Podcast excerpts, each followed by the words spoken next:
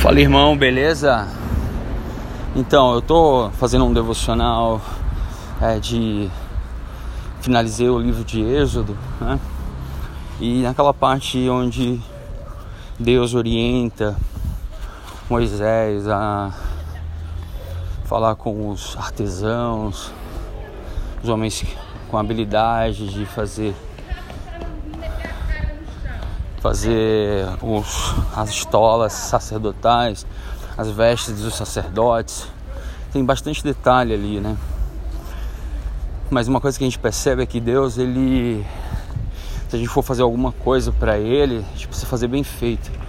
Você percebe que lá tem várias pedras preciosas: ouro, prata, ametista, rubi, esmeralda, ônix, crisólito.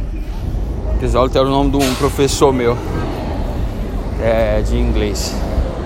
Então é, a gente percebe sim, se for para fazer para Deus, meu, tem que fazer bem feito, né? E não é só na igreja, entendeu? Que a gente precisa fazer algo, né?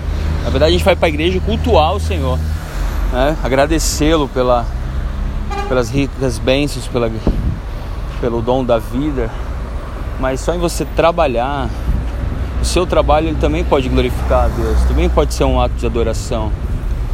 Então, o apóstolo Paulo fala, né? Tudo que fizer, faça para a glória de Deus. É... E respeitando os seus, seus chefes, né? Servindo a Cristo servindo como se fosse a Cristo, em temor e adoração, tentando agradar. É isso. Então, todo momento a gente está.